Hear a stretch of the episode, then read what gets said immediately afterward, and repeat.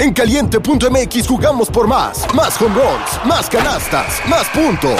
Vive cientos de deportes durante todo el año y los mejores eventos en vivo. Descarga la app, regístrate y obtén $1,000 de regalo. Caliente.mx, jugamos por más. Más diversión. Promoción para nuevos usuarios de Gov de GGSP 40497, solo mayores de edad. Términos y condiciones en Caliente.mx. Una producción de Trupe. No eran, así nacieron. Tres mujeres en sus 40s, diciendo una que otra sandez y buscando aprobación social. ¿Qué? Esto así se puso muy incómodo. Peor. Laura Manzo, La Margeitor y Adina Chelminsky presentan La Burra Arisca.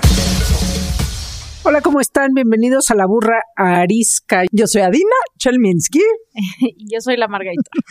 ¿Por qué cantan cuando se presentan? Pues no sé, para darle ondita al programa, que luego como nada más mentamos madres, que haya un algo de alegría, algo de felicidad. Mentaron como. Pues si cantan sus nombres, pues no. Deberíamos hacer el musical de La Burra Arisca y un programa de La Burra Arisca todo cantado, pero en serio, no cantadito. Sí. Estoy segura que yo no podría participar. Yo también. Un día las voy a emborrachar y lo vamos a hacer y lo voy a grabar. Canto. Hello. Pero nadie llegue. Pero la gente ya tiene suficiente con nuestros programas normales. Me, you're looking for. Bueno, preséntanos. La Burra Arisca. Vamos a empezar. Bueno, bienvenida Marina Armendares. Ahorita explicamos por qué estás de nuevo aquí en La Burra. Porque eres como nuestra invitada más que más ha venido. En cada temporada. No, es la invitada que más ha venido. Y sus programas son de los más oídos, ¿sabías eso? Nadie ha venido 3 veces. Gracias. Gracias por lo que nos aporta tu fama. Internacional. Ok. Ustedes. Antes que nada. ¿Tu vida ha cambiado después de venir a La Burra? Dime. O sea, se te abalanzan en la calle. Ya todos los días. No sé qué hacer. Sí, ya sabemos. Es el efecto La Burra. Perdóname tanto. ¿Traes tu pregunta? Traigo mi pregunta. Venga. Mi pregunta es... Ahora, Laura y yo hemos hablado mucho del TikTok y lo que el algoritmo de TikTok sabe de ti. Y yo no sé qué sabe mi algoritmo de TikTok de mí, pero me dejó pensando. Tal vez no usan TikTok, pero ¿qué sabe el algoritmo de ustedes? ¿Qué es lo más penoso que sabe el algoritmo de ustedes? Queda clarísimo. No, man, yo sí sé y me da mucha pena decir lo que voy a decir. Al parecer yo soy una mujer muy moderna. Y debería de tener muy manejado ese tema de los hijos que hagan lo que quieran, etcétera, etcétera, pero sabemos que no es así. Y no sé por qué que busque. Y tengo mi única hija que ahorita se podría casar, en años próximos se podría casar. No lo hagas, Ceci. Espérate. Evidentemente, ni creen en el matrimonio, ni tiene intenciones de casarse, ni nada. Pero últimamente en mi algoritmo de Instagram, porque no uso TikTok, perdón. ¿Vestidos de boda? Vestidos de mamá de la novia, te lo juro. Se los puedo enseñar. No puedo creerlo. Sí. Está muy cabrón esos algoritmos porque saben cosas de ti que solo pensaste. Saben tus sueños. Exacto. No solo lo que haces, lo que pero ahorita se los enseño. ¿Te imaginas la Adina de mamá de novia? Perfecto. Llorando. La única que no se lo imagina es la improbable novia. Pero Instagram me manda muy buenas soluciones de vestidos de mamá de la novia. Por si ocupan, pídanle a Daiva de dónde son los vestidos. Oye, yo tengo clarísimo. Tengo un placer morboso por exprimir granos. O sea, no saben la felicidad que me genera que le pueda yo escribir. Usa TikTok, no sabes los videos que hay. No, ya lo sé, güey. Me dio por seguir a una doctora llamada Dr. Pimple Popper, que tiene pinche 1,000,000,000 de seguidores y un programa en el Discovery Channel o no sé dónde. Entonces, si te metes a mi cosa de search de Instagram, si un día me muero y se encuentran mi teléfono, van a pensar que soy una serial... Popper. Me salen unas asquerosidades, pero además pinche algoritmo porque te dice, ok, te doy todos estos granos y espinillas exprimidos, pero aparte te doy uñas enterradas. Unas cosas que digo, no, güey, yo solo quiero los granos exprimidos y las espinillas. Las espinillas son mis favoritas. Uñas enterradas. Qué asco. Esos no les he puesto play porque ya sé, güey, que en el momento que les ponga play me van a salir está más cerebros. De pena que el de harina. Está muy penoso. El mío está patético, o sea, no de pena, pero sí es muy triste. Asqueroso. ¿Qué es peor, patético o asqueroso? Asqueroso. Lo mío es de tristeza, o sea, de medicarme. Bueno, si quieres, hay que hacer el show musical y te vistes que se llame La mamá de la novia que no se casó. A ver, el otro día, no es por decir, pero Alfredo, mi esposo, es lo más ecuánime del mundo y un día llegué llorando con él y decirle, nunca me voy a poner este vestido, ni este vestido, ni este vestido, ni este vestido. Y un día estaba tan harto que me dijo, mira, cómprate el vestido que quieras, te lo pones y te tomo todas las fotos que quieras. Y uno pensaría, bueno, sé si no, pero tal vez no. No, tampoco en el matrimonio. Yo lo siento que sí. Sí. Bueno, tienes tantita esperanza, pero le faltan como 25 años. Mis hijos no creen en el matrimonio. Tienen razón. Yo tampoco. El algoritmo sabe muchas cosas de mí. Sí, qué buena pregunta, pero hay una que me extraña, porque siempre me pone a Luis Miguel así muchísimo. Yo, qué raro, porque no soy fan de Luis Miguel, o sea, a ver, es un tipo que canta bien, está guapo, ha sido muy guapo, pero no me formé para los boletos, no. He ido yo creo que a 3 conciertos de Luis Miguel, a lo mucho en mi vida, y porque me invitaron, y porque está bien, pero, o sea, no. Quiero decir, ¿por qué lo pone? ¿Puedo hacer por favor una pausa? Ajá. ¿Un anuncio? Alguien deme boletos para ir a ver a Luis Miguel, porque soy el número 8,000,000,000 en la lista de espera. Pues y siento que nunca va a suceder. No, ya, pero ya boletos. No sé otras fechas. Adina va vestida con su vestido ese. De mamá de la novia. Hoy si me invitas gratis. Por favor, mándenos boletos para Luis. Perdón. Exacto, pero llámale a Richie. A Richie. Richie Plague. Mándanos boletos. Bueno, entonces. Te sale Luis Miguel. Me sale Luis Miguel con harta frecuencia, y lo cual... ¿Has soñado con Luis Miguel? ¿Qué sabe el algoritmo de mí? Tus sueños más cochinos. ¿Qué sueñas con Luis Miguel? No, te digo, o sea, vaya, es un tipo que... Nada más quiero saber, ¿te sale Luis Miguel cantando qué canción? Eso Luis diría Miguel, mucho. ¿De qué año? De todas las edades. Estoy impresionada, de todas las edades. O sea, ayer me salió con, o sea, cuando era, no, o sea, de este color, y que los dientes le brillaban así... Siempre he cantado muy bien, eso sí. Tal vez es justo que no acepto, ¿verdad? Exacto. Sí, un placer culposo. Como yo en placer culposo. No sé. Te está invitando el algoritmo a que yo sea, ay, no. ¿Saben qué? Es que ese es para el próximo programa. Me da hueva la gente que sigue a Luis Miguel. Me siento ofendidísima. Fuertes aclaraciones, Marina. A mí... El algoritmo no, como que el de TikTok específicamente sigue en proceso de aprendizaje, pero el de Instagram, que ya me conoce mejor. Yo digo que me da muchísima hueva el tema como motivacional, como coso vacío, ya sabes, pero yo creo que la cámara ve mis lágrimas, cómo me conmuevo con las cursiladas. O sea, ubican ese sonidito de... I thank you for sunshine. Sí. Thank you. El 90% de los videos que me salen con ese audio. Es una canción cristiana, además. Bueno, sí. Es gente así haciendo cosas como subir montañas, rescatar perritos, darle la vuelta a su vida, superar un corte, ver a su bebé por la primera vez. Exacto, los bebés que les ponen los implantes o escuchan por primera vez esos y entonces me salen 1,000,000. Y con todos lloro. Esa canción hace llorar. O sea, sí, le pones un video de un perro haciendo popó a esa canción y dices, eso está conmovedor. Eso me pasa. Bueno, queda clarísimo que el más terrible fue el mío. Si me muero, agarran mi teléfono y no. Nada más, tenemos que hacer un pacto. Tenemos que hacer en La Burra Arisca un folder en el Drive, en donde cada una ponga todas sus contraseñas. Que haya un juramento, de que nunca lo vamos a usar, pero si una se muere, las otras pueden acceder. No, pueden o sea, no, tampoco. Con todo el honor del corazón, sin ver nada. Sin ver nada. O bien. Sin ver nada. En la versión de esto, mi abuela se murió hace 2 años, y cuando se acababa de morir, llegó una tía, una sobrina de ella, a su casa. Así, mi abuela tenía 2 hijos, mi papá y mi tío. Llegó, quítense, día 12, bajó del closet de atrás una caja de cartón, se salió al jardín y la quemó. No. Instrucciones precisas de mi abuela a su sobrina, de su alta confianza, de que su intimidad se quemaba el día que... ¿Qué había en esa caja? Nadie sabe.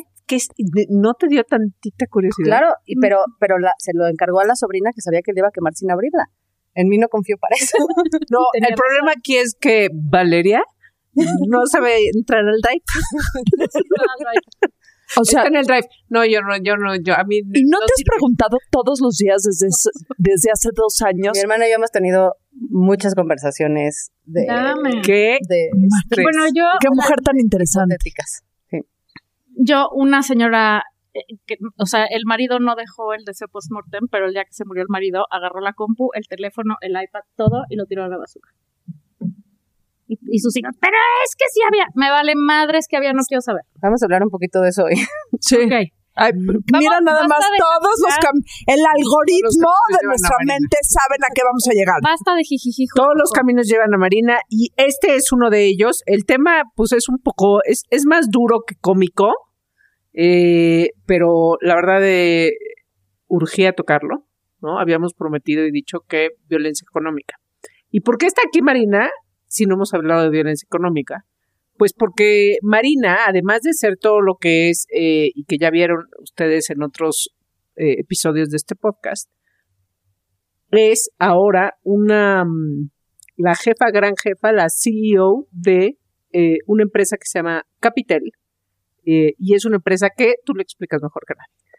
Es una empresa que es un proyecto que lo que ofrece es educación financiera y para la inversión para mujeres. Porque no era suficiente ser psicóloga clínica, coach empresarial, tener unos gemelos de 5 años y tratar de tener vida. No era suficiente. Exacto, muy bien. No, ser mamás voy a seguir siendo, pero voy a quitar algunas cosas de la mesa para hacer espacio para esto. Muy bien.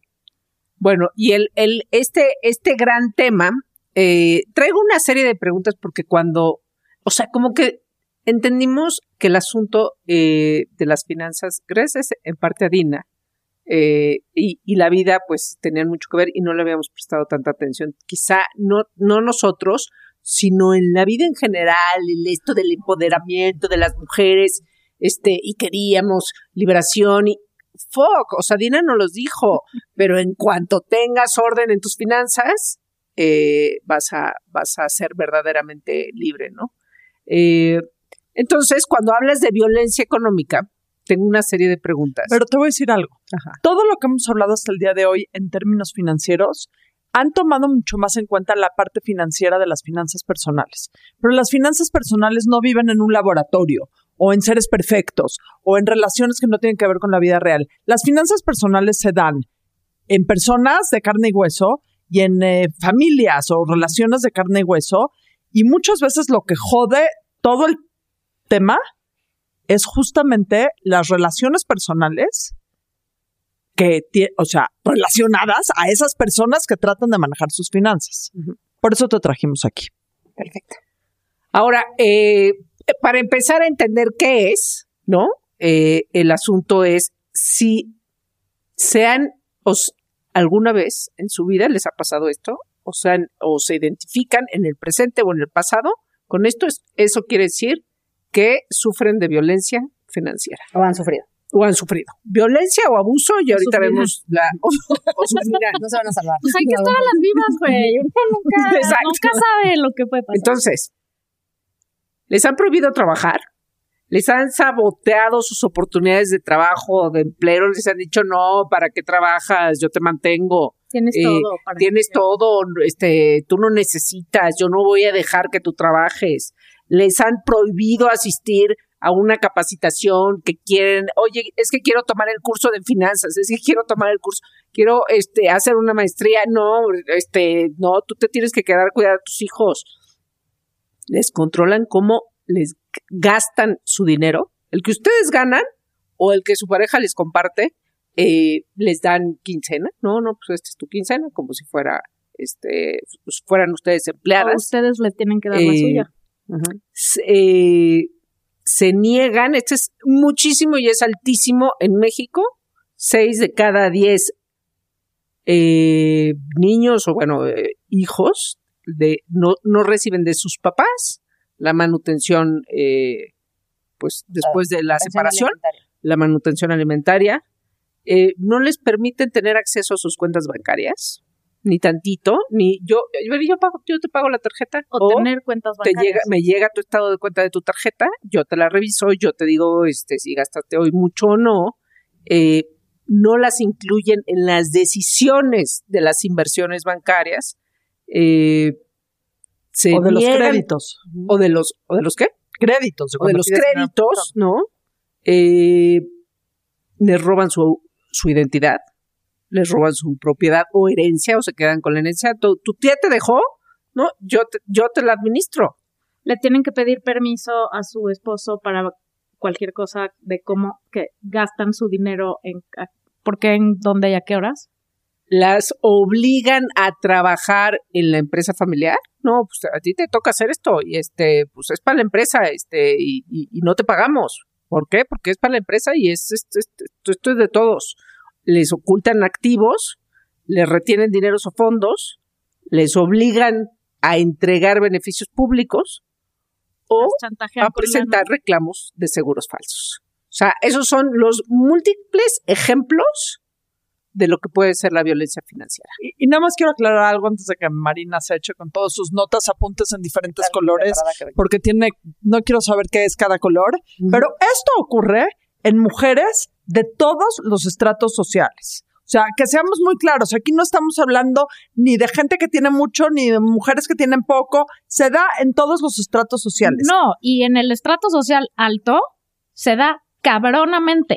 O sea, se da mucho. A mí me llegan muchos mensajes de mujeres que viven en las zonas más elegantes de este país, que tienen las tarjetas de colores más oscuros de este país, ¿sabes? Y están atrapadas viviendo con una persona violenta sin poder decidir absolutamente nada, o quieren regresar a trabajar, o quieren hacer cosas y no las dejan. Las pendejean. Eso te falta en tu lista. ¿Te pendejean? Ay, ¿quién te va a dar trabajo, güey? ¿Quién te va a dar? Llevas 10 años haciendo esto. ¿Quién te va a dar chamba? Mejor quédate aquí. Aquí está tu tarjeta. Vámonos de fin de semana. No es exclusivo a ningún estrato social. Es bastante prevalente. Pero además, tampoco es exclusivo a la pareja. Exacto. Okay. Los hermanos, los papás, los socios. No es exclusivo. Vamos a hablar mucho de pareja porque es donde ocurre de una manera más transparente. Okay. Pero y no es exclusivo. Es que ya me divorcié. Voy a dejar de sufrir violencia financiera. ¿Qué creen? Que no. Y tu matrimonio puede estar perfecto y puedes tener una gran relación. Es que es un tipazo, o sea, de verdad, no me falta nada y así, pero cada vez que le digo que quiero trabajar, dice que ¿por qué? Cuando él llegue yo no voy a estar. Señora, eso se llama violencia financiera, aunque usted quiera muchísimo a ese señor. Marina, dale vuelvo a la hilacha. Creo que lo que dijiste ahorita es súper importante, porque escuchamos violencia y inmediatamente bajamos una cortina. No, o sea, a mí me tratan muy bien, yo no topo el concepto de violencia, ¿no? Hay evidentemente niveles, ¿no? Desde la violencia con incluso violencia física, ¿no? Con abuso verbal o físico, hasta el abuso financiero. Les advierto que vamos a ir tocando cosas y seguramente ahorita que Laura dijo las preguntas, esto es como, yo una vez fui a una reunión de codependientes anónimos y salí de ahí y dije, salí pálida y dije, ¿quién de aquí no es codependiente? O sea, ¿qué ser humano no es codependiente? Y esto tiene un poco ese mismo efecto, es, vamos a hablar de esto y a todas, o a todos, porque también los hombres pueden identificarse, todes, vamos a decir, híjole, aquí sí me reflejo, entonces... vamos levantando la mano. Sí, aquí balcón, no se balconen ustedes de todo. Siento que eso es como su... Es como un test. Al final vemos cuántos puntos tiene cada quien. Exacto. Y ojo, todas las relaciones, y ahorita vas específicamente a hablar de las de pareja, pero todas las relaciones tienen un componente financiero, que es lo que decías ahorita. Entre ustedes, tiene su relación de ustedes tres tiene un componente financiero. La enorme mayoría de las relaciones tienen un componente financiero y ese componente financiero, como el dinero es muy noble y ayuda a manifestar cosas intangibles, muchas veces nos acabamos discutiendo o peleando o resintiendo por dinero porque el dinero tangibiliza un chorro de otras cosas que pasan en las relaciones. Entonces, pelearte por dinero, discutir, no estar de acuerdo, tener conflictos, no es violencia financiera, es existir. Es correlacionarte con alguien, ¿no? Entonces, no, es que yo sufro violencia financiera porque me peleo mucho con mi pareja o mi hermano por dinero. No necesariamente. Si esas peleas ocurren en paridad, si esas conversaciones se dan con respeto, si sientes que tu voz es escuchada, eso no es violencia financiera, eso es conversación, parte de la vida. ¿Cuándo es violencia o abuso financiero?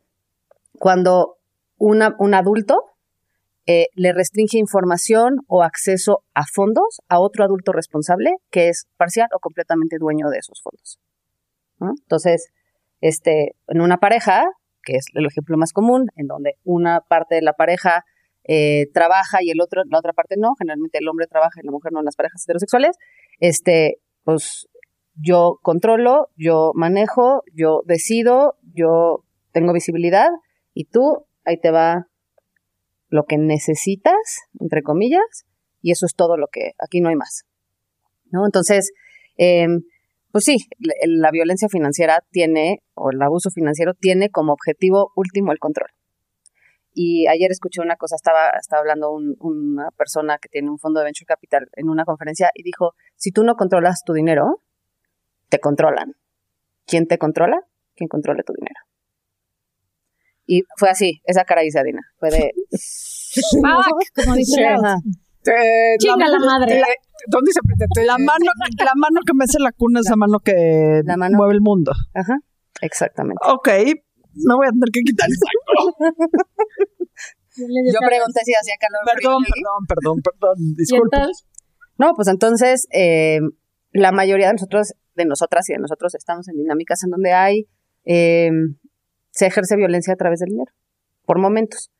Vamos a hablar de qué tan grave es y qué tan seguro estás o segura estás para hacer cambios dentro de tu contexto, ¿no? Y eso, hablando de alguien que gana dinero y se lo maneja alguien más. Pero ¿también? Todas aquellas mujeres, porque la mayoría son mujeres, que no generan dinero y dependen económicamente de un señor o de una pareja, pues está doble cabrón. O que generan poquito, generan menos. O nada, porque hay muchísimas mujeres, sobre todo en niveles altos, que no trabajan porque su trabajo es ser la esposa.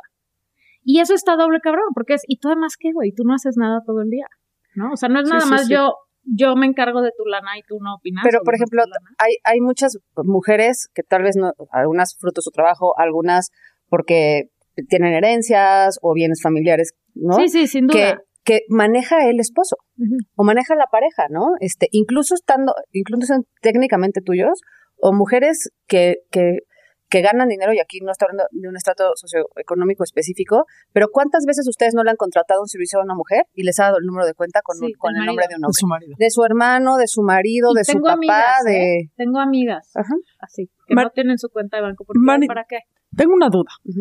Tenemos... muy hablado, no lo suficiente, porque mientras exista la violencia nunca va a ser hablar lo suficiente. Es muy evidente el tema de la violencia física y es muy evidente el tema de la violencia emocional. ¿Por qué nos hemos tardado tanto tiempo en visibilizar la violencia económica? Mira, creo que hay varias cosas. Creo que la violencia económica es culturalmente muy aceptada. Entonces, ni siquiera, y por eso quería hacer el disclaimer de, o sea, todo mundo siéntese y agárrese fuerte de su silla y póngase el cinturón, porque le vamos a tener que poner palomita a cosas. Está súper como entretejida con las prácticas culturales y sociales y de poder y de amor. Porque el dinero lo hacen ellos. Y porque el dinero no era un tema de mujeres, y es de mala educación y mal gusto que una mujer hablara de dinero. Y es su dinero. Porque no hay esta claridad de encargarte de los trabajos no remunerados de la casa, esos no cuestan, esa es tu obligación. Yo hago el dinero, entonces es mío, no es tuyo, aunque el dinero sea de los dos. Y hasta está transgiversado un paso más allá. Es, mientras yo esté, a ti no te va a faltar nada. Exacto. Mientras tú no te preocupes por nada, porque aquí... O sea, tú ven y pídeme. Y yo me voy a encargar de que tengas lo que necesitas. Pero no, ni preguntes, ni te... Entonces, pero era, incluso disfrazado como amor. Un culero. Soy tan buena onda y te quiero tanto, mi reina, que no te vas a tener que preocupar por nada mientras yo te procure, ¿no? Y entonces, ojo, y aquí hay una cosa importante. La mayoría de las mujeres que son víctimas de violencia tanto psicológica como física en sus relaciones, la estadística está entre el 94 y el 99%, una vez que hacen una denuncia se dan cuenta que también son víctimas de violencia financiera. Sí, claro. Y vaya, no tengo la estadística, pero yo 9 de cada 10 mujeres que conozco que se han divorciado Uh-huh. El ex esposo, que pues normalmente ganaba más que ellas o que no trabajaban. Ah, ya, pues ya no me paga los seguros, ¿no? O sea, al principio y luego deja de suceder. O no, pues ya no me queda. Y más cuando entonces ya tiene a otra señora, pues a quien mantener. Uh-huh. Entonces, lo que yo pensaba que podíamos hacer era hablar. Lo que quise hacer fue porque, como dijo Laura, muchísimas diferentes, o sea, estas preguntas, como las llamaste, pero ¿cuáles son las 5 situaciones que más me platican a mí las personas, ¿no? Las mujeres sobre todo, no son exclusivamente mujeres, y un poquito, pues, cómo reconocerlas, qué hacer con ellas, me ¿no? encanta. Entonces, ahí les va. La primera y la más básica es controlar el acceso al dinero. Esto de, a mí me da mi quincena mi pareja, o mi papá, o mi hermano que maneja la empresa familiar, y yo no hago más preguntas, ¿no? Entonces, ojo, las casas normalmente, idealmente tienen un presupuesto y entonces si una persona ingresa dinero a la familia, pues ¿cuánto cuesta aquí los gastos de la casa? Bueno, pues entonces aquí está este presupuesto. Pero es diferente apegarnos a un presupuesto consensuado que vamos, ¿no? A decir, pues aquí tienes esto y no preguntes más.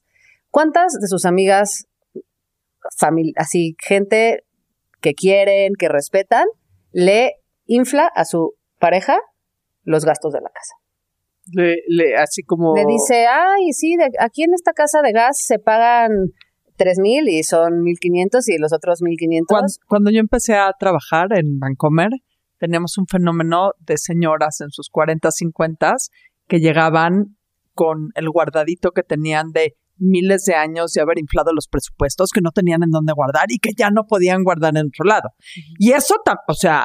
Y eso es una respuesta al control que sientes que tienen sobre ti, pero tú también estás ejerciendo o sea, es un círculo vicioso. Es un círculo vicioso. Sí, tú también lo estás haciendo, Checo. Pero lo que pasa es, si yo y mi pareja tenemos una relación de confianza, de respeto, si realmente pensamos y creemos que el patrimonio es compartido porque estamos creando una vida juntos, entonces, y yo un día me quiero ir a comprar un vestido, pues voy y me compro mi vestido, ¿no? Claro. Y oye, ¿por qué te compraste un vestido? Pues porque necesitaba un vestido, porque se me antojó un vestido, porque quise un vestido. No, y ni te preguntan por qué te compraste un vestido. Pues igual y sale en la tarjeta, o sea, pero es más una pregunta curiosa que justifícame tu gasto. Sí. ¿Por qué tengo que hacer un guardadito? Pues porque un día de esto se vuelve loco, porque cada vez que me compro algo, pues ¿por qué guardamos secretos? Por miedo. Por eso guardan secretos. Entonces, si tengo miedo si tengo miedo a lo que puedes hacer con y a través del dinero, pues tengo que tener mi propio dinero. Y como no me vas a dar mi propio dinero porque no crees que es necesario, porque no confías en mí, porque no quieres que yo tenga dinero y tenga libertad, entonces lo voy a sacar por el ladito. Y de hecho era una como cosa de las abuelas, era un consejo así de cuando ya te ibas a casar, digo, no me pasó a mí, pero sí, que se ha repetido por años, como que el mejor consejo que te podía dar la abuela era siempre haz tu guardadito. O sea, qué grueso que desde antes, o sea, desde hace muchísimo tiempo, el DNA de la mujer es tener miedo ante el hombre en cuestión de dinero y tomar tus precauciones en vez de ir y ganar tu dinero. Pero pues hace 60, 80 años no ibas y ganabas tu dinero. Pero también le pasa a las personas que ganan su dinero. O sea, a las mujeres que ganan su dinero.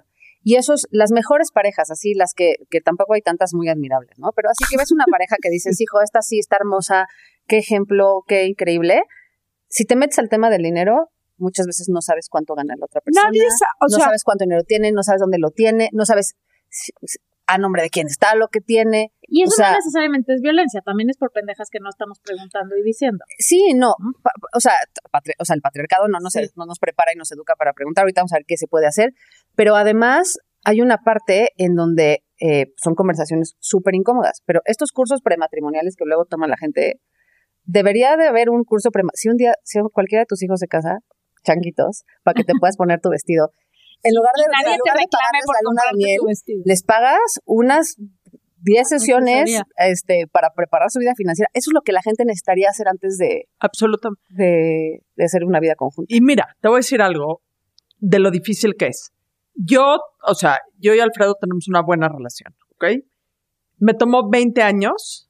Alfredo y yo. Me tomó los dos. Alfredo y yo tenemos buenas relaciones. Somos un buen threesome. ¿Sabes qué? Es tan cierto. Sí, absolutamente. Es 100%. Claro, es cierto. Adina, Alfredo, Adina. Yo ocupo el doble del espacio. El doble. Me tomó 20 años poder sacar con él el tema del dinero. Me tomó 20 años de casados preguntarle, y ya teníamos 3 hijos, preguntarle cuánto dinero ganaba. Yo no tenía idea, igual como hizo Marina, no me faltaba nada, ni siquiera me restringían, o sea, no había ninguno de esos temas, pero me tomó 20 años preguntarle cuánto ganaba. Y se lo pregunté porque un día me entró un ataque de pánico en donde dije, si el hombre se muere, perdón, si el hombre se muere, no tengo idea. O sea, si el hombre se muere, voy a depender de mis cuñados, que o sea, que todo el mundo es muy bueno, o sea, voy a depender de mis cuñados a que me digan qué hay, en dónde está, cómo está, etcétera, etcétera. El primer día que le dije a Alfredo, quiero platicar de dinero, se choqueó. Pero mira que nos tomó un ratito. Pero, y es tu especialidad, o sea. 100%, pero además, me tomó 20 años hablar con él. 20 años en una relación funcional. Y esa es la otra parte, la transparencia, ¿no? ¿Qué hay? ¿Dónde está? ¿Cuánto entra? ¿Cuánto sale? ¿Qué está tu nombre? ¿Qué está el mío? Si mañana te pasa algo, ¿dónde voy y busco? ¿Con quién hablo? ¿Qué tengo tiene cuenta, poderes? Tengo, ¿no? Digo, firme en las cuentas. Tengo firme en las cuentas. ¿Tienes todo esto escrito? Sí. Luego nos los puedes pasar y los subimos a redes sociales como un checklist. Es una gran guía. O sea, está increíble. Hacemos una infografía o una cosa así. Sí, gracias. 100%.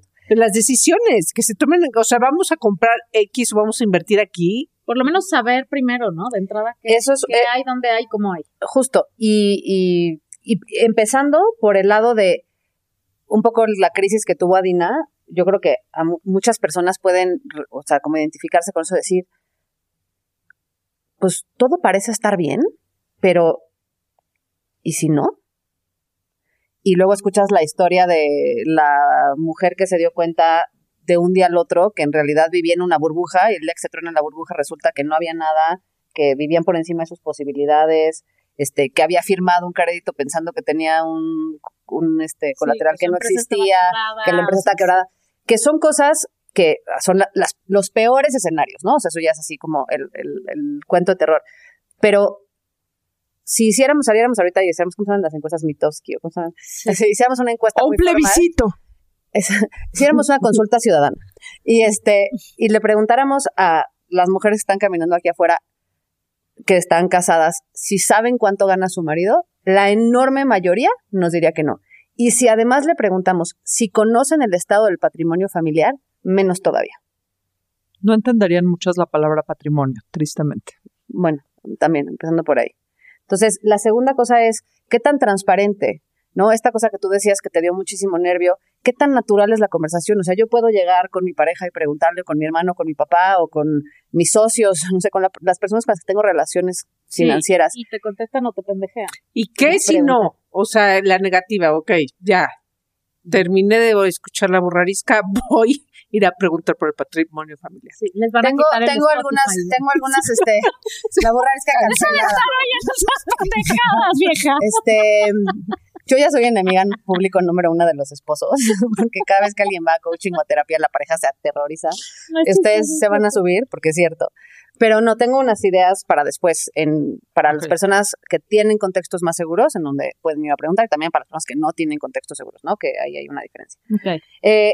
La siguiente parte es el monitoreo de gastos. Sí, me paga la tarjeta, pero me la audita. Y día dónde estabas, y a dónde fuiste, y por qué esta comida estuvo tan cara, ¿y por qué 2 pares de zapatos y no unos? Eso es abuso financiero, económico. Pasa muchísimo. Tienes que justificar tus gastos, ¿no? De una manera o pedir permiso permiso. O el clásico que la señora ya le pintaron el cuerno y entonces le voy a meter un tarjetazo. ¿Por qué sí? Porque el dinero tangibiliza dinámicas de poder. Claro. Y entonces... Y también eso es violencia financiera. Me enojo con mi esposo y entonces lo que voy y hago cuando me enojo con mi esposo es que lo endeudo, porque a veces los tarjetazos no son ni siquiera o con mi papá. Yo me acuerdo que de repente mi papá se portaba medio regulis conmigo Y yo decía, pues, me merezco una cenita, iba en la universidad, y, ¿no? Y claro, al final, la violencia, voy a decir esto con mucha cautela, pero todos y todas ejercemos violencia también, ¿no? Entonces también tú puedes estar viendo esto y decir, uy, ¿no? Tal vez yo soy la que lleva la empresa familiar y yo le hago esto a mis hermanos.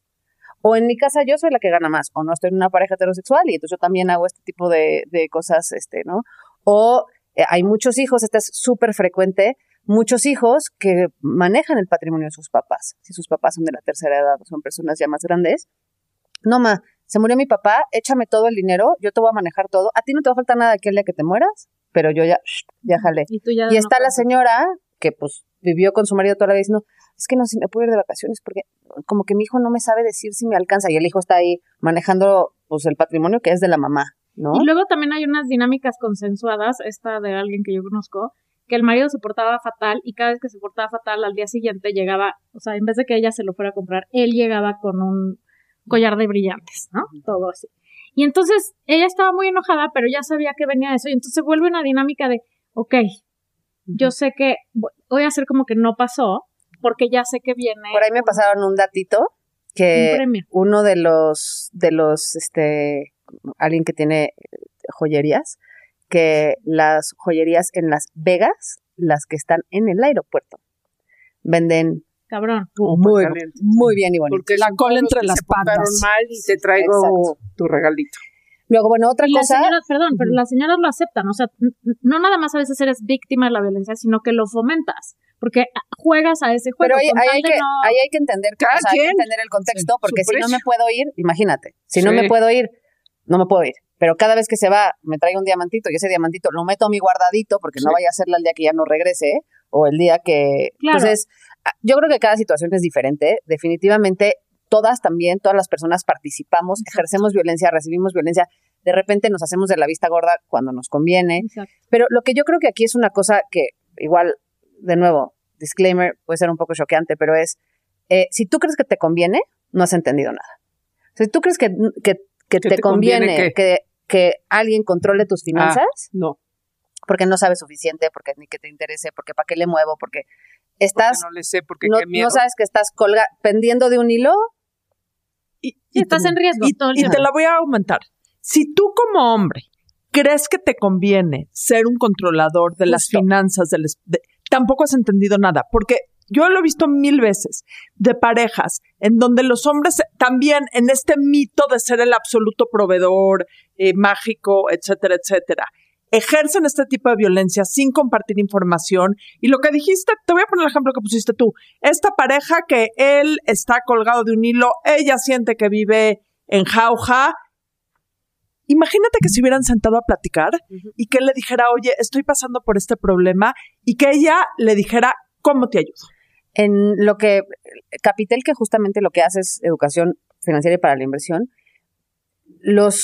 nosotros pensábamos que íbamos a ser las enemigas número uno de los hombres, ¿no? Así de, ay, mi esposa está yendo a esto, mi pareja o mi hermana está yendo a esto y entonces ahora se va a meter. Y lo que estamos recibiendo es todo lo contrario. O sea, hombres diciendo, ¿qué pasa? Sí. ¿Qué pasa? Porque entonces claramente hay un poco de incomodidad y el cambio cueste, lo que sea, pero ¿qué pasa? Porque ahora te puedo... ¿Qué onda? ¿Sacamos el crédito? ¿Tú quieres la casa 2? ¿Quieres la segunda casa? Mira, así se ve nuestra vida con una sola casa y con la casa de fin de semana. Estos son los costos que tendríamos. Estos son cómo nos ponemos en riesgo. Decidamos juntos. Porque luego también la posición, o sea, with great powers comes responsibility, y al revés, ¿no? Es como de, bueno, pero entonces cuando quebramos, me volteo contigo y digo, ¿qué hiciste?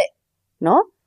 Porque, o sea, como para rematar el punto de Adina, claro, luego los hombres tienen unos problemas de depresión porque les fue mal, de depresión. Depresión y depresión porque les fue mal, tronó el negocio, no sé qué, bla, bla.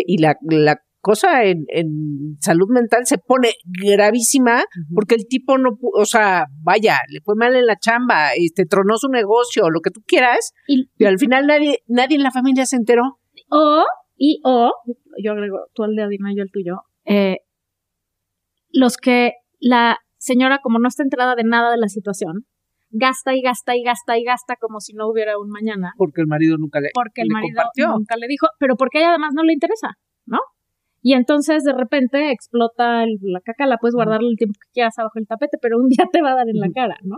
Y el otro modelo que no hemos mencionado es cuando la mujer trabaja y el hombre no, y el hombre administra el dinero de la mujer. O sea, ese el clásico que tenemos un puesto en el tianguis y la mujer se las gasta y se... Y el güey dice, yo administro. O eres una chinguetas como Denise Dresser y el señor te administra. O sea, es que ahí está el ejemplo.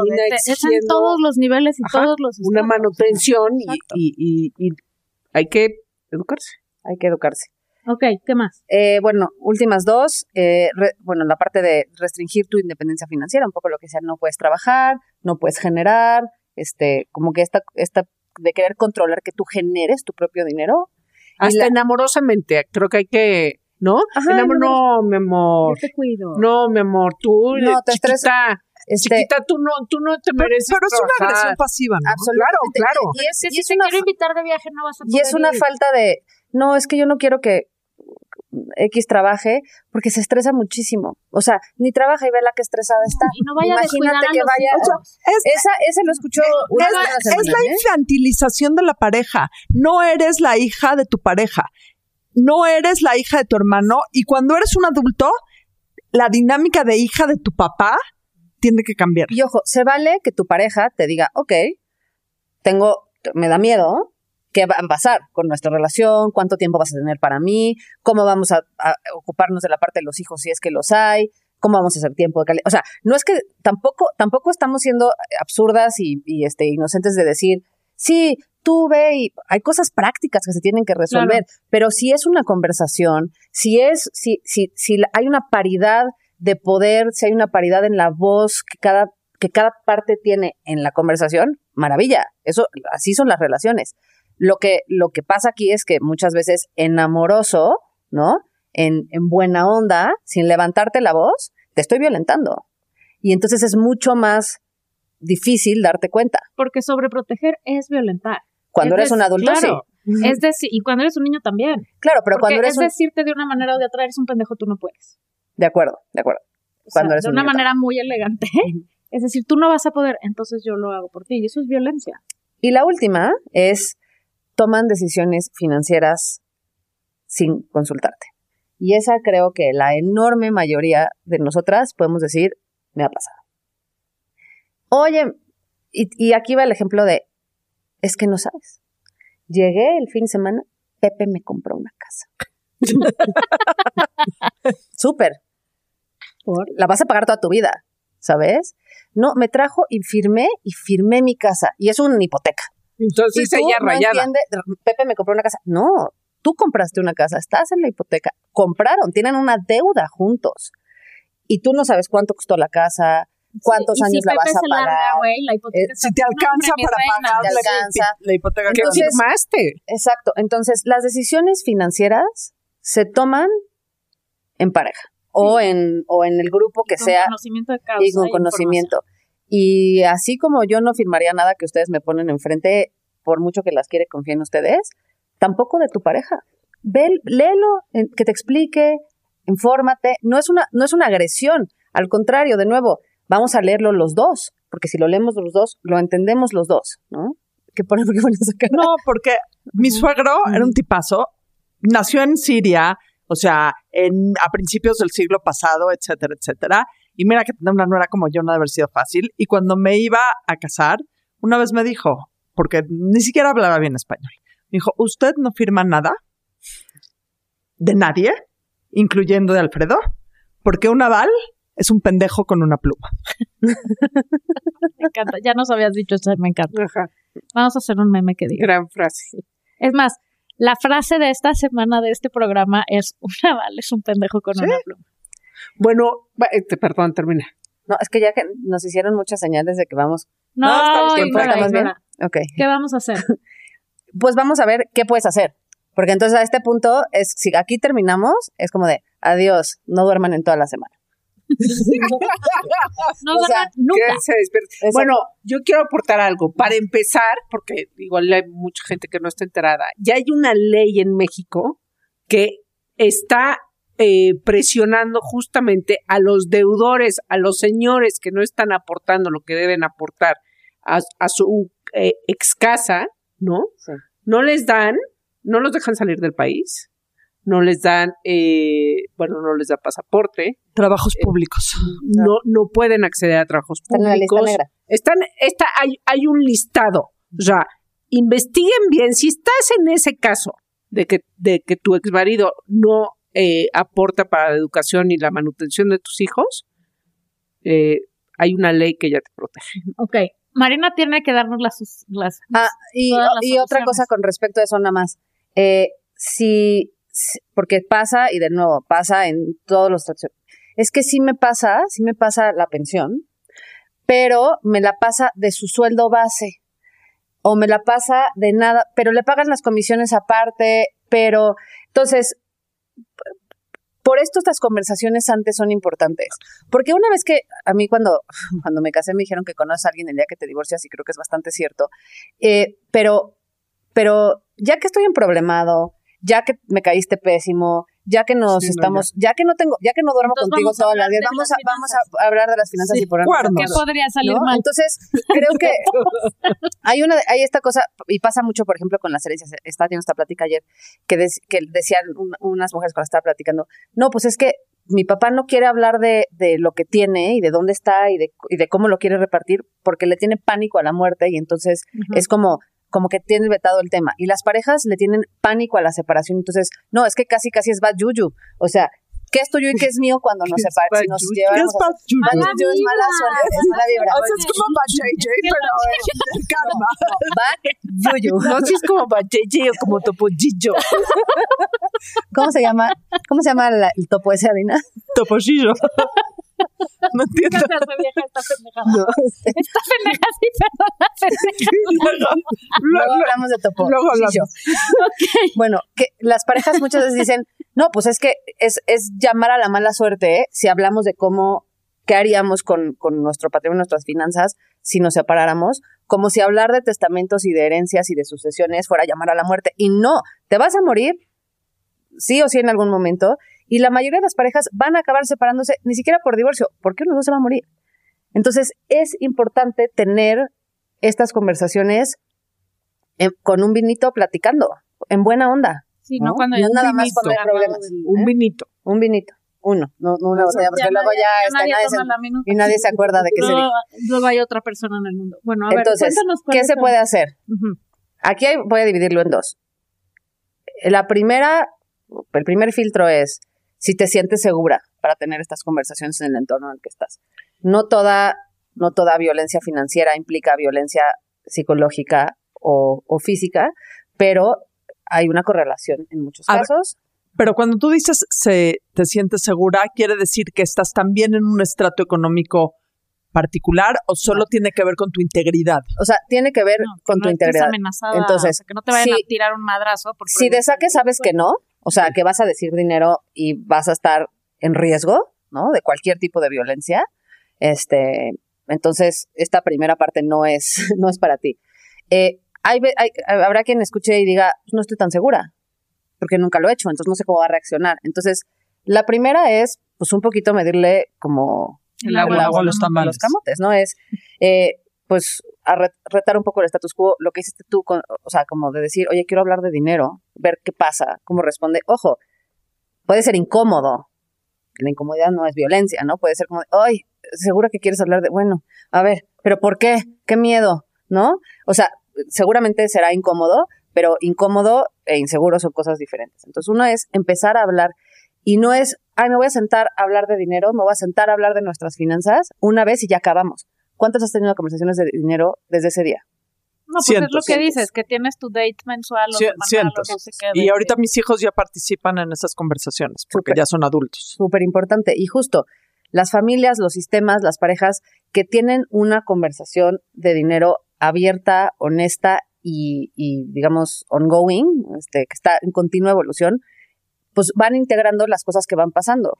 La dinámica no es estática. Entonces vas hablando cada vez más de las cosas que se van haciendo relevantes, ¿no? Y vas a también, o sea, es que la educación financiera empieza desde ahí, incluyendo a tus niños, no de chicos porque puede ser un motivo de angustia, porque no pueden entender tenemos o no tenemos dinero, ¿no? O sea, no tienen tanto contexto. Pero ya que son un poco más grandes, yo creo que es indispensable que entren a esos temas con las proporciones guardadas. Y desde chiquitos es, podemos decidir, a ver, exacto, tenemos esto, podemos ir a A o podemos ir a B, podemos hacer dos veces esto o una sola vez esto que es, o sea, pero más allá de eso, lo que tenemos que entender es que así como hablar de sexo es incómodo, hablar de dinero es incómodo. También, sí. Es de esas cosas que dices, híjole, mira, después de que lo hago me da una paz y un alivio, pero mientras lo estoy haciendo, sí, se siente incomodísimo. Es incomodísimo.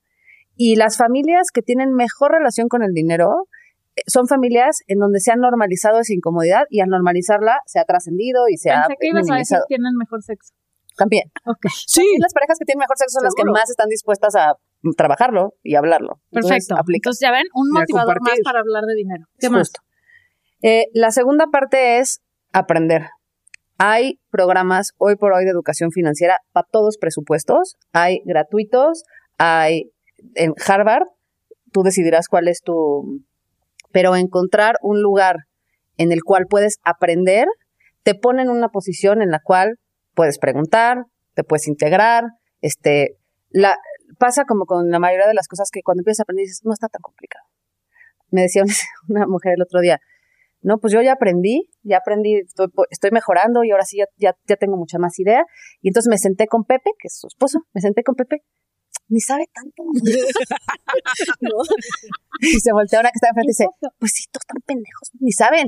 Pero nosotros ahí estamos pensando que saben tanto. Y hasta lo decía, qué bueno, porque estaba yo toda confiadota pensando que él sabía mucho. Y ya me di cuenta que no sabe tanto, pero no es que lo respete o lo quiera menos porque no sabe tanto. Ahora juntos estamos imagínate aprendiendo. Lo que esa mujer que sabe puede aportar en pareja, exacto, a ese patrimonio familiar. Exacto. Sí. Porque lo que estaba diciendo es, ahora juntos, ya que estamos más o menos ahí a la par, pues juntos tenemos que seguir aprendiendo, ¿no? Entonces, la parte de aprender es muy importante. Hay desde finanzas personales, presupuesto, hasta educación para la inversión, pasando por los temas que a ti te parezcan más importantes, tu propia relación con el dinero, la parte psicológica, dinámicas de dinero en pareja. Google te puede dar información buena y de calidad, además de los cursos que existen allá afuera. Y yo quiero decir algo. Bien. Que entendí recientemente. Eso, que el dinero no solo es ganar un sueldo o ganar, sino invertir. Lo que tienes lo tienes que invertir, porque si no se te va la vida ganando un sueldo de pacotilla, y por eso hay que aprender a invertir. Y lo que nos pasa a muchas personas, en esta, igual y no le pasaba a nuestros abuelos, pero es ya de trabajar, aunque tengas un muy buen trabajo, los sistemas están obsoletos y se están ahí desconchinflando y entonces ya no puedes pensar, porque antes lo que hacía tu trabajo es que tu trabajo invertía por ti. O sea, tú invertías en el sistema a través de tu trabajo y cuando te tocaba cobrarle al sistema, el sistema te pagaba con tu pensión. Ya no da. Eso ya no funciona. Ya no da. O sea, era un esquema de inversión macro que tú invertías a través de tu trabajo en tu futuro. Ahorita eso ya no existe y entonces, pues sí tenemos que ocuparnos. Yo, para quien diga, sí, pero están las Afores, sí están las Afores, pero no van a ser suficientes para darte ni siquiera la mitad de la vida que tienes hoy en día, y luego pasan cosas rarísimas y desaparecen las Afores y pasan cosas. Y puedes voltear a ver un poco a la gente que ya conoces que se jubiló de grandes trabajos y dices, ay, a esta persona le iba a ir increíble y pueden vivir bien, pero no la vida que tenían. Y muchas veces lo que queremos es pues que nuestra calidad de vida no tiene que ser una línea vertical ascendente, pero que por lo menos se mantenga, ¿no? Perder algo que ya tuviste es muy doloroso. Ni las Afores ni los programas de adultos mayores de AMLO tampoco van a ser para siempre, güey. Esto se va a acabar. Entonces, la parte de inversión creo que es súper importante y es algo que, curiosamente, ahora hay muchas mujeres promoviendo dentro de sus familias. Es la mujer la que se acerca a su pareja y le dice, oye, y si hacemos, ¿no? Entonces, muchas veces somos las mujeres. ¿Por qué? Porque la educación financiera... los hombres tienen esta misma cosa que tienen con respecto a muchas otras cosas, en donde como la vulnerabilidad está vetada, todos se manejan como si supieran un chorro. Y entonces, así como yo puedo llegar con mis amigas y en paz decirles, híjole, no entiendo nada, y no sentirme menos por ello, Las mesas de hombres son mesas en donde se habla mucho de dinero y se habla también, ahora más recientemente también en muchos estratos, mucho de inversiones, pero no se atreven a levantar la mano y decir, yo no entiendo lo que estamos diciendo. Nosotras sí. Entonces, al final, hay mucha educación creada para nosotras, para ellos también, pero idealmente, pues tú te ocupas de ti e invitas al otro, ¿no? A ver si el otro se sube a tu barco. Entonces, la otra sería aprender lo que te interese, pero también lo que te sirva. Genera tu independencia. ¿Y a qué me refiero con esto? No tu guardadito secreto, si es idealmente que no sea secreto, pero sí tener tu propia cuenta, historial crediticio. Oye, pero yo tengo tarjeta de crédito, pero llevas 50 años siendo la adicional de tu esposo. No te van a... Tu esposo se muere, te quitan la tarjeta de crédito. Tienes un chorro de señoras que no tienen tarjeta de crédito a su nombre porque como nunca hicieron historial crediticio, a la hora que se muere el marido, ya no tienen crédito, ¿no? Entonces, genera tu historial crediticio, haz una inversión a tu nombre, o sea, como realmente moverte a accionar, no solo aprender. Y creo que ahí es importante entender que no necesitas tener 1,000 millones para abrir una cuenta de inversión. Puedes tener 100 pesos en ciertos lugares y puedes abrir. Puedes hacer aportaciones mensuales, puedes pasar parte de tu cuenta de ahorros a una cuenta de inversión siempre y cuando entiendas cuándo lo vas a necesitar y te asegures que el plazo te dé la liquidez cuando lo necesites. Pero hay formas y son cosas que, o sea, digo liquidez y la gente dice, es una cosa que si te metes un poquito, estos términos que parecen como de repente súper excluyentes y súper fanfarrones, hacen sentido. Entonces, por eso digo, primero entender un poquito y luego empezar a accionar sobre ese entendimiento. Sí, en lugar de estar metiéndole a la tanda, o sea, métete a un curso, entiende, y es mucho más fácil de lo que pensamos, la verdad. Y en un caso gravísimo, si no quieres tomar un curso tan así, hay asesores financieros que te pueden también orientar en que sí y que no, pero pues es mejor que no te pendeje ni tu marido ni el asesor financiero. Y la última es un poco, dice Liz Gilbert que toda la procrastinación es miedo. Entonces, una vez que ya medio entendiste, ya te metiste y ya, ahora sí, éntrale, que no te dé hueva. Entonces, si va a haber una cita con el asesor o tu pareja va a ir al banco a ver cómo vale, ve, ¿no? Si van a revisar los términos de B, si se van a ir a comer tus hermanos con tus papás para ver qué onda con B. Sí, participa. O sea, participa. Si no entiendes todo el día uno, no pasa nada, pero ve, participa, siéntate, pregunta, involúcrate, ¿no? Esto es para las personas que tenemos el privilegio de saber que estamos seguras. ¿Qué pasa para las personas que no tienen el privilegio de saber que están seguras?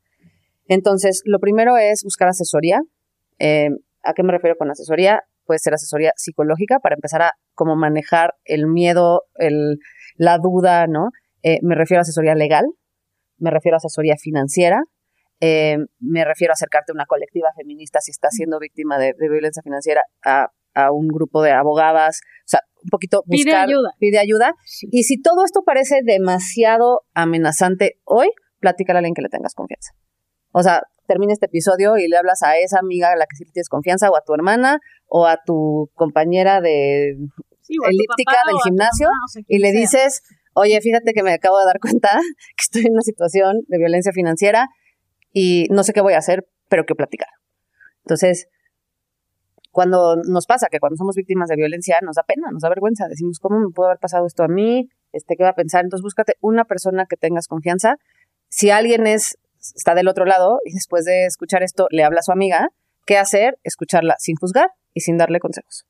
O sea, ni resolverle la vida. Y creo que es importante es eso, también entender, lo dijiste al principio, pero es entender cómo hay grados, no todo es una tragedia o no todo es perfecto, pero siempre hay grados y creo que lo explicaste así de cierto, o sea, todo el mundo hemos pasado por ahí en algún momento. Y está bien detectar en qué grado estamos. Si estamos en grado 0, qué bueno. Y si estás en grado 1, no quiere decir que tengas que dejar a tu marido. Y exacto, tal. O sea, exacto. Todo tiene remedio hasta que ya no tiene remedio. Pero nada como la conciencia de en dónde estoy y haz una revisión, hagamos una revisión de en dónde estamos y que hay que accionar. Pero sí puede crecer. Sí. O sea, ese 1 puede crecer a 10. 100%. ¿Qué hacemos si no estás seguro, aparte de pedir ayuda y asesorarte? Documenta. Guarda los mensajes, tómale foto a lo que firmas, o sea, todo lo que te podría servir eventualmente para protegerte, fotos de los estados de cuenta, tú ve haciendo tu guardadito, ahora sí, de gastos, información. ¿Por qué? Porque llegas entonces el día que sí vas con el abogado o el día que sí vas y te dice, pero ¿qué hay? Y dices, es que no sé bien, ¿no? O pasa esto y pasa sistemáticamente esto, pero no tengo ninguna manera de comprobarlo. Entonces, si de plano estás en una situación, documéntalo. Y la última es crear un plan. Ese es un plan que puede ir pianito, pero si esto llega a un punto en donde no es manejable, ¿cuál es mi plan? ¿No? Entonces, posibles salidas y recuperas un poquito el control de lo que puedas. O sea, no tienes que tener control de todo, pero sí puedes ir teniendo control de algunas cosas, entonces ir recuperando el control de esas cosas. Y en punto a lo que tú decías ahorita, mantente atenta a las señales de que está escalando. Porque muchas veces las personas, especialmente las mujeres que son víctimas de violencia psicológica o violencia física, cuando hacen como la arqueología de cómo fue sucediendo, lo primero que empiezan a notar es cómo escala la violencia financiera. Entonces, ¿por qué? Porque una vez que ya tengo controlada a alguien a través de muchas violencias, pero una de ellas la financiera, entonces hay menos riesgo de escalar las otras violencias. Entonces, también tener, o sea, no decir, no veo, no escucho, ¿no? Sino decir, ok, ya identifiqué esto, ahorita igual y no me voy a ir, no voy a hacer nada, pero me voy a mantener atenta, ¿no? Por si estoy en riesgo. Y yo agregaría a tu muy buena lista, tener bien claro que ninguna cantidad de dinero jamás es más importante que tu seguridad física y la de tus hijos. O sea, si a veces uno tiene que escoger qué va a pasar, ¿no? O sea, si estás en riesgo, no te quedes jamás por el dinero.